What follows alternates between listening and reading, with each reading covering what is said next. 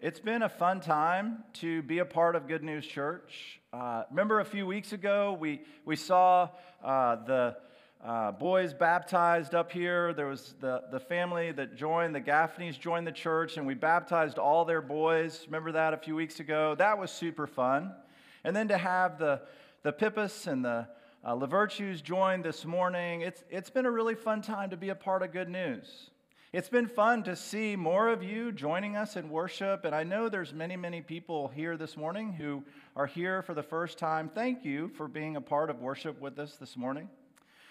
We rejoice over the past few weeks. We saw 10 people profess faith in Christ.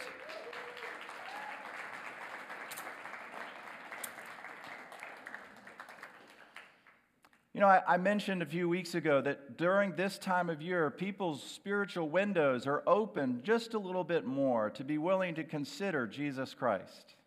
And we see that, don't we? And, and these folks who have put their trust in Christ because of the witness of members of our church. This year, we've seen 43 unique evangelists who have led someone to faith in Christ through, the, through their uh, ministry where they live, work, or play. That's amazing. 43. And I really encourage you, come back next week because next week, Travis Stevens, our Global Outreach Director, is going to share an update about the progress we've been able to make in planting churches around the world. And did you know that 13% of everything that's given to Good News Church goes to plant churches here in the States and around the world? So thank you for your generosity. Thank you for your partnership in the gospel. Thank you for all that you're doing to make it possible for people to meet Jesus. And really, I just want to name the name of Jesus. I believe that there is something in the person of Jesus that is compelling and beautiful and amazing and awesome and worth following with everything that we have. And so I'd ask you to turn in your Bibles to John chapter 18. And I'm going to read just a few verses from John 18, and we're going to keep going in our series on the I ams of Jesus. We finished the seven great I ams of Jesus in the Gospel of John. And then last week and this week, we've had two, but wait, there's more I ams of Jesus. And then next week, we have a, a special message to get ready for Christmas Eve entitled, Who Do You Say I Am? But we've been looking at Jesus and hearing from him who he says he is. So let me read verses 4 through 8 of John chapter 18. So Jesus, knowing all the things that were coming upon him, went forth and said to them, Whom do you seek? They answered him, Jesus, the Nazarene. He said to them, I am. And Judas also, who was betraying him, was standing with them. So when he said to them, I am, they drew back and fell to the ground. Therefore, he again asked them, Whom do you seek? And they said, Jesus, the Nazarene. Jesus answered, I said to you that I am he. As you seek me, let these go their way.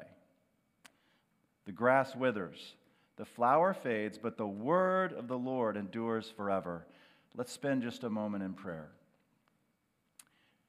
Jesus, open our eyes to see your greatness, your glory. Open our eyes to, to see who you are Jesus, glorify the Father. And Holy Spirit, come and fill hearts with joy as we hear again this message of the gospel, the good news of Jesus Christ. We pray in your name. Amen. So, Christmas this year is super fun. One of the things that's fun about Christmas for our family this year is our grandson, Hudson. He's four months old, and this is his first Christmas. And uh, he's there with the biggest Santa Claus I've ever seen. He's ginormous, that Santa Claus.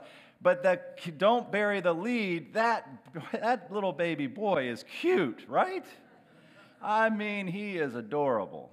And we love Hudson. Hudson, he, he's not going to remember this Christmas. He's just, he's not going to remember it. He's not going to remember the gifts he opens. But my wife and I are working incredibly hard to find the gift that Hudson's mom and dad really want us to buy for him. And so we're looking all over for it, online, in the stores, and we're trying to figure out how to get it to Louisiana in time for Christmas because we love Hudson. That's what love does. Do you know that all of us, every single one of us, was made for love? We were made to experience a love relationship with God. There is inside every one of us a God shaped hole that only Jesus Christ can fill. We were all made to, to know and experience the love of Jesus. And so, what we're going to learn this morning is that Jesus is the one we're all looking for. Jesus is the one we're all looking for. Now, as we walk through this passage, I want us to learn that there's a wrong way of looking for Jesus, there's a right way of looking for Jesus, and then what should we do once we find him? There's a right, wrong way of looking for Jesus, a right way of looking for Jesus, and then what do we do when we find him? Now go back up to John chapter 18, verse 1. And let's just walk through this passage. It says that Jesus had spoken these words, and he went forth with his disciples over the ravine of the Kidron, where there was a garden, in which he entered with his disciples. Now, from John 13 through John 17, you will see a sea of red letters. Jesus has been speaking with his disciples on his last night with them. And in the Gospel of John, John records the greatest detail of Jesus' final words to his disciples. And after he was done with the Lord's Supper, and after he was done with his high priestly prayer in John 17, he leaves the city of Jerusalem with his disciples and he walks down the Kidron Valley and back up the other side to the Mount of Olives. And the Mount of Olives is across the Kidron Valley from Jerusalem. And the, the Mount of Olives is a mount, it's about 2,600 feet above sea level. And Jerusalem Jerusalem is around 2,400 feet above sea level. And so Jesus and his disciples, as they enter into this garden area on the Mount of Olives, are looking out across the Kidron Valley into the city of Jerusalem.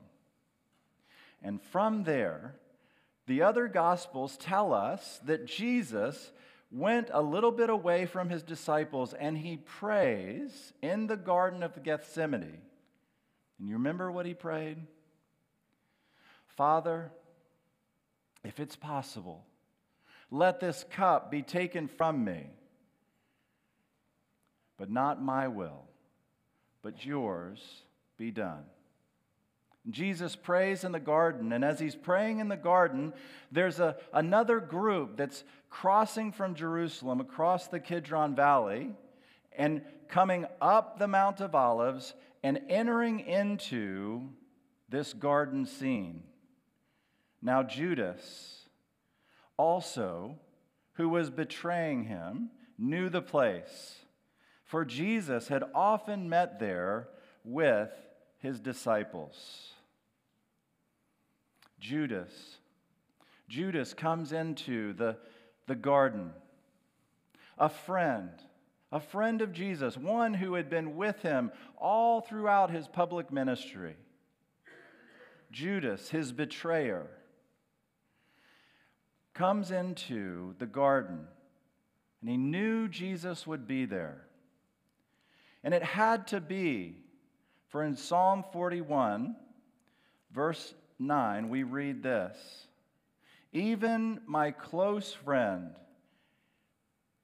in whom I trusted, who ate my bread, has lifted up his heel against me. You ever feel betrayed by a friend? Jesus understood what it was to be betrayed by a friend, and it had to be. It had to be in fulfillment of Scripture, and, and it had to be a friend. Many years ago, a singer songwriter named Michael Card penned these words as he reflected upon the betrayal of Judas. Why did it have to be a friend who chose to betray the Lord? Why did he use a kiss to show them? That's not what a kiss is for. Only a friend can betray a friend. A stranger has nothing to gain, and only a friend comes close enough to ever cause such pain. And so Judas comes, but Judas isn't alone. Judas doesn't walk into the garden that night by himself. Judas, having received the Roman cohort and officers from the chief priests and the Pharisees came there with lanterns and torches and weapons. The NIV calls, uh, calls this group a detachment. The New American Standard that I've just read calls it a cohort, a more technical term. And it could have been that Judas was accompanied by up to 600 soldiers with lanterns and weapons. Those men came to the garden that night, led by Judas, and they were expecting one of two things. Lanterns, they were expecting to have to search for Jesus. That was their experience with criminals. That was their experience with hunted men. Hunted men always hid themselves in the darkness of night. And so they went out with lanterns, expecting to have to search for Jesus. And they went with weapons because they expected a fight, because that's what hunted men always do when they're backed into a corner. Hunted men, when they're backed into a corner, always fight. And so these Roman soldiers, experienced manhunters, come with lanterns and weapons. But look at who they find instead Jesus. Knowing all the things that were coming upon him, went forth and said to them, Whom do you seek? Jesus isn't a victim of a manhunt. Jesus isn't a victim of chance. Jesus lays down his life voluntarily. Jesus doesn't wait for the mob to come find him. Jesus volunteers himself. Jesus goes to them and he says, Whom do you seek? That's what love demanded. And so they answered him, Jesus the Nazarene. And he said to them, I am.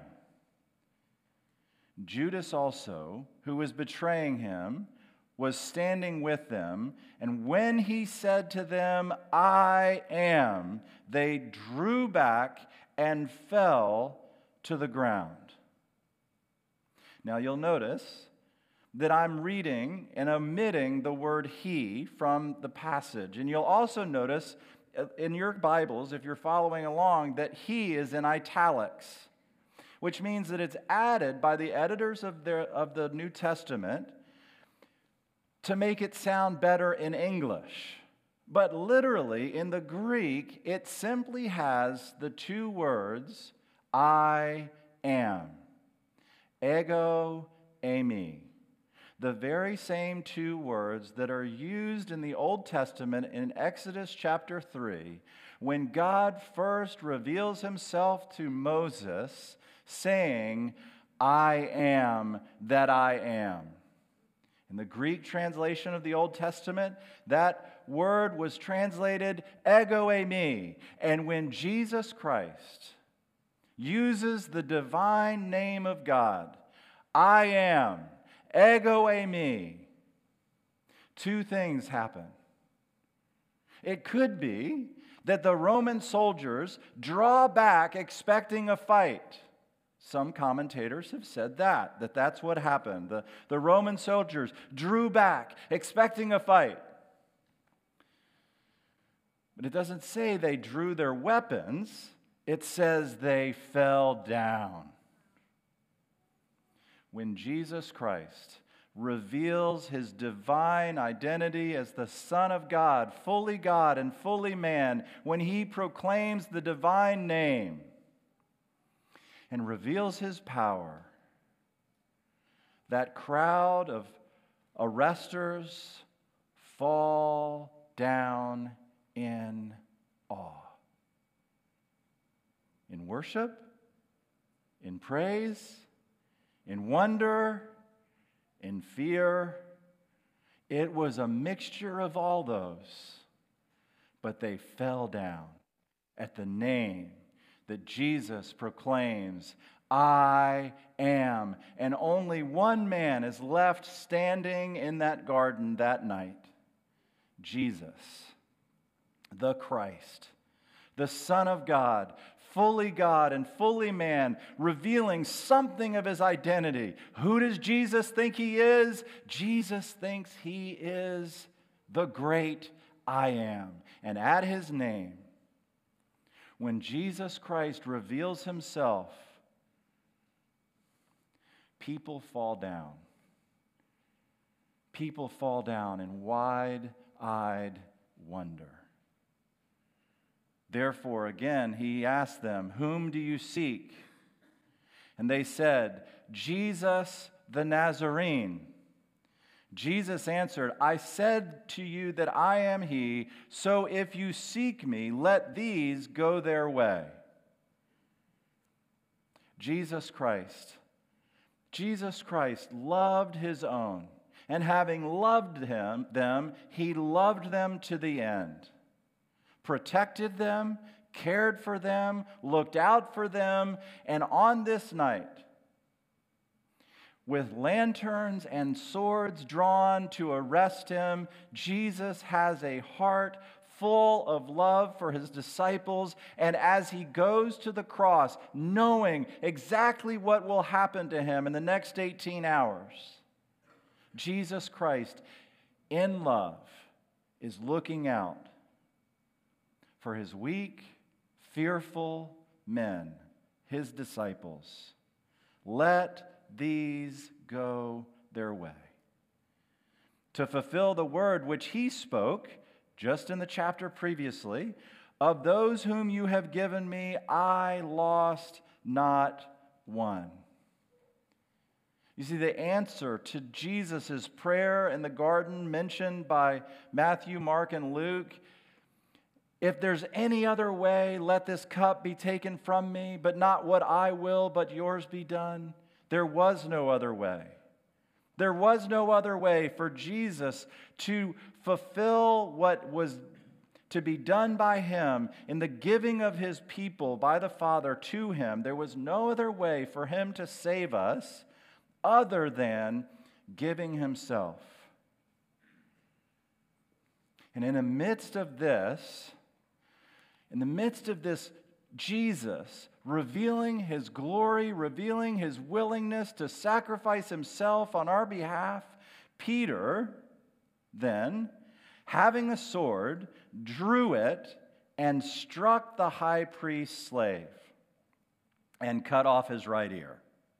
And the slave's name was Malchus. Poor Peter. Listen, if you were going to make up a religion, and the first great leader of that religion was going to be Peter, would you have Peter doing things like this? Would you have Peter, the professional fisherman who's never able to catch any fish? Would you have Peter, bold, confident Peter, saying, I won't betray you, I won't deny you, I'll fight for you? Would you have him have such incredibly bad aim? that he misses the throat of Malchus and strikes his ear. No, if, it, if you were making up a faith, if you were making up a religion, you wouldn't have one of its founders, Peter, the great apostle, you wouldn't have him be the way he's depicted in the Bible. But the Bible is incredibly honest about all our heroes because there's only one Savior, and his name is Jesus. The other gospel writers who record the, the ear incident with Malchus, Luke tells us that Jesus heals Malchus's ear. And then Jesus said to Peter, Put the sword into the sheath. The cup which the Father has given me, shall I not drink it? And so, here in those two verses, we have the gospel. We have Jesus Christ as our substitute for our healing. We are all Malchus, and Jesus Christ goes under the sword, drinking the cup of God's wrath, and he is struck down so that Malchuses like us could go free. He goes under the knife of God's wrath and judgment so that those of us who had sinned against a holy, holy, holy God could be forgiven, healed, and accepted by the Father. We deserve the wrath of God. We deserve to go under the sword. Jesus, the sinless one, goes under the sword for us on the cross, and as our substitute, he pays the full and awful penalty that our sins deserve. That's the good news of the gospel. And that's what we see depicted in this great exchange Jesus substituting himself for his disciples so that they could go free. Jesus giving himself for Malchus, going under the sword of God's wrath so that Malchus could be healed and go free.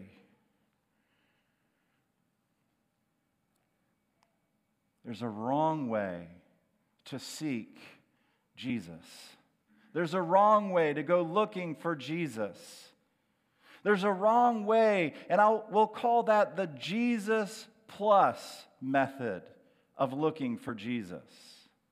The Jesus plus method of looking for Jesus is, is looking to Jesus with our human reason. Whom do you seek? Jesus, the Nazarene, a great teacher. Jesus, the Nazarene, a, a human figure. If you go looking for Jesus like the mob on that mountain, you will be going looking for Jesus plus someone you can understand. The Jesus plus method will not, will not work in finding the real Jesus. Jesus, Jesus shocks us on this mountain. No, no ordinary man, no teacher would do what Jesus does. The Jesus plus method didn't work for the Romans. The Jesus plus method didn't work for Judas. Jesus plus 30 pieces of silver. The Jesus plus method didn't work for Peter. The Jesus plus method didn't work for, Jesus, for Peter. Jesus plus the power of the sword. You see, Peter, Peter is power without love. That's the Jesus plus method. Jesus plus power, it wipes out love. But Jesus, just a man, just Jesus the Nazarene, would be love without power. But the real Jesus, the Jesus of the Bible, the Jesus who dis- di- displays the divine name and has this entire crowd of hundreds fall down that Jesus is love and power. Fully God and fully man, willing to do for us what we couldn't do for ourselves. The only way to find the real Jesus is by using the Jesus plus nothing method.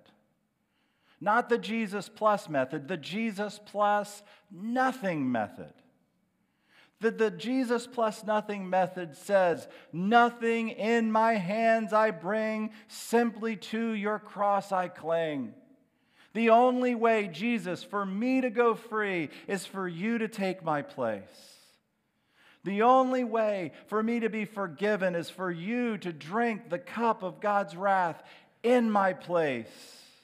The only way for you, for me to be healed, is for you to take the sword on yourself. There's no other way. It's the Jesus plus nothing method. Can I speak to anyone here who, who doesn't yet call themselves a Christian? And could I just ask you, could I ask you to consider Jesus Christ? If Jesus Christ did what I'm describing tonight, this morning, on that night, he willingly gave himself up for us. Jesus was in charge. He went to the mob. Has anyone ever loved you like that?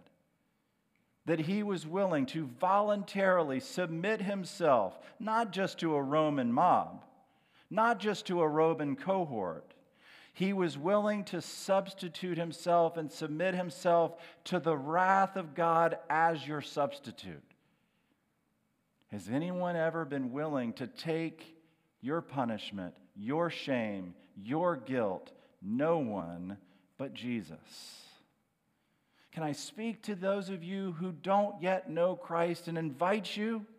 Invite you to admit the bad news of the gospel is true that we all really do deserve God's wrath, and it took the punishment of the eternal Son of God to secure our salvation? Could I invite you to believe in Jesus Christ as the Savior of sinners and the Lord of glory, raised from the dead?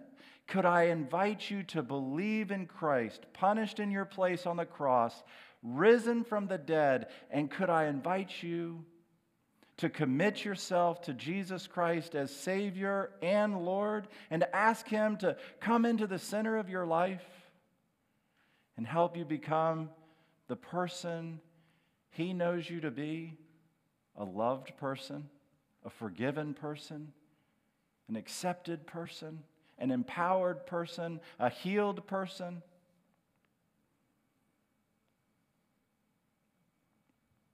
Can I speak to those of you who, who know Christ this morning, who are in this room? I've been following Jesus a long time.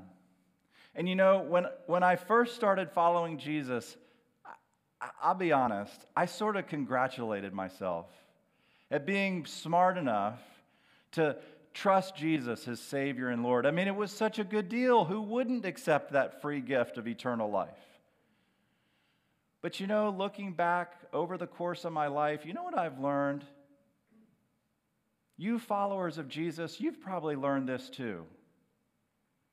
I've learned that long before I ever went looking for Jesus, he came looking for me. Long before I ever thought it was a good idea to, to become a Christian, he knew and had in his heart and mind on the day he went to the cross me and you too. Jesus is the one we're all looking for, but at some point in the Christian life, you realize that Jesus was going to look for us all along. And when you begin to learn that as a follower of Jesus, it just makes you smile to know that someone went looking for you. Someone came to seek and to save you when you were lost. Oh, follower of Jesus, listen. Jesus is the one we're all looking for, but you know why? Because we're the ones he came to look for. Jesus Christ came to seek and to save that which was lost. And when I remember that, I can't help but smile and laugh. So, the wrong way to look for Jesus is Jesus plus. The right way to look for Jesus is Jesus plus nothing. What do you do? What do you do when He's found you? What do you do when your heart finds the one you've always been looking for? Well, you gaze at Him. You gaze at Him in wide eyed wonder. What do you do with a Savior like Jesus? You gaze in wide eyed wonder at, at who He is and what He's done. This week, I heard a story. Parker Fretwell, our campus director, he told me a story about his son, Parker, same name, different people. His son, Parker, lives in Idaho.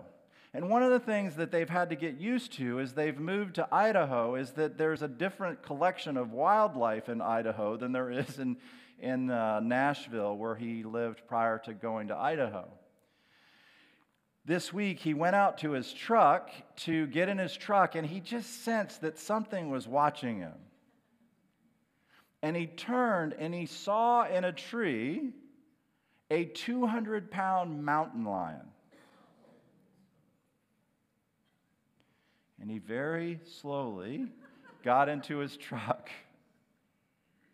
You see, when there's a 200 pound mountain lion, you know, you feel it. And when Jesus is present, you know it. Gaze at him. Be lost in wonder and worship at who he is. Be filled with wide eyed wonder and let your face show the fact that long before you ever thought it was a good idea to go looking for Jesus, Jesus came looking for you. Gaze at Jesus. How do you do that? Many years ago, one of my mentors, a man named Jack Miller, said that if gave this advice. He said, Listen, to get this into my life, you know what I would do? He said, I would soak myself in the Gospels and be, until I began to think the way Jesus thinks. How do you gaze at Jesus? We have four biographies of Jesus' life. Soak yourself in the Gospels. Read and reread and reread the gospel accounts of Jesus Christ. Over the past eight weeks or nine weeks, we've been walking through the seven great I ams of Jesus. As you leave this morning, I, I, made a little bookmark for you. It has all seven of the great I ams on one side, and then the two uh, Ron, Ron, um, Ronco uh, bonus ones here. And I just encourage you Gaze at Jesus. Take these bookmarks and memorize the seven great I ams. Let them soak into your heart. I am the bread of life. John 6 35. I'm the light of the world. John 8 12. I'm the door. John 10 9. I'm the good shepherd. John 10 11. I'm the resurrection and the life, John 11, 25. I'm the way, the truth, and the life, John 14, 6. I'm the vine, John 15, 5. Before Abraham was born, I am, John 8, 58. I am, John 18, 5. Take these great I ams of Jesus and, and memorize them. Let them sink into your heart. Begin to meditate on them. I was speaking with a disciple this week, and we were talking about the value of meditation. And so many of us think that meditation has with it the Eastern idea of emptying your mind. And Christian meditation is just the opposite. We don't empty our minds, we fill our minds and our hearts with truth. We take the truth of who Jesus is into the center of our hearts and minds, and we think, we meditate, we reflect upon who Jesus is. So take these seven I ams, memorize them, and then meditate upon who Jesus is. And if there's one of these that particularly stands out to you, then take time every day to camp out in that chapter of John and read and reread and think and meditate upon that story of Jesus' life and let it be a place that you camp in so that who Jesus Christ says he is begins to capture and grip our hearts. And then begin to think and answer these questions. Take a little bit of time each day or each week and answer these questions. What's something that amazes you about Jesus these days? Just what's something this week that just blows you away about Jesus Christ? What did you see Jesus doing in Scripture or in your life or in the world today that impressed you? When you get together for dinner, ask yourself those questions and share with your spouse or your children. Listen to their answers. Or this question What do you especially like about Jesus? You see, Jesus invites us not to just trust Christ sometime in the past, but to live today in moment by moment dependence upon Him and to live in wide eyed wonder at who He is. I've been really encouraged over the last several weeks rereading a book by Don Everts called God in the Flesh. And in it, Don Everts says this, and we'll close with this. Oh, for a church that would think on Jesus, stare at him, be amazed by his life. Oh, that we would all major in Jesus and nothing else. That we would find our jaws gaping at Jesus, and that when we look at each other, the first thing that we would notice would be each other's gaping jaws. Oh, that such gaping jaws would make us smile and laugh and high five each other out of the sheer joy of this crazy Jesus. Oh, that amazement would seize us and we would shake our heads, slap our knees, and say to one another, We have seen strange things these days. Let's pray. Jesus, make us like those men on that mountain, falling down in wide eyed wonder. And maybe it was fear that gripped them, maybe it was astonishment that gripped them. But Lord, may your Holy Spirit grip us and cause us to fall on our knees in amazement at who you are. The great I am, fully God and fully man, who for us and for our salvation came down out of heaven and pursued our salvation to the point of death, death on a cross. Raised to newness of life, you now invite anyone who puts their trust in you to receive the free gift of eternal life. If you're here this morning and you never have, won't you? Won't you admit to Jesus, Jesus, I admit to you that I've sinned in many ways. Jesus, I believe you died on the cross as my substitute. Jesus, you rose from the dead Jesus, I receive you as Savior and Lord. Jesus, come into my life and help me become the person you want me to be.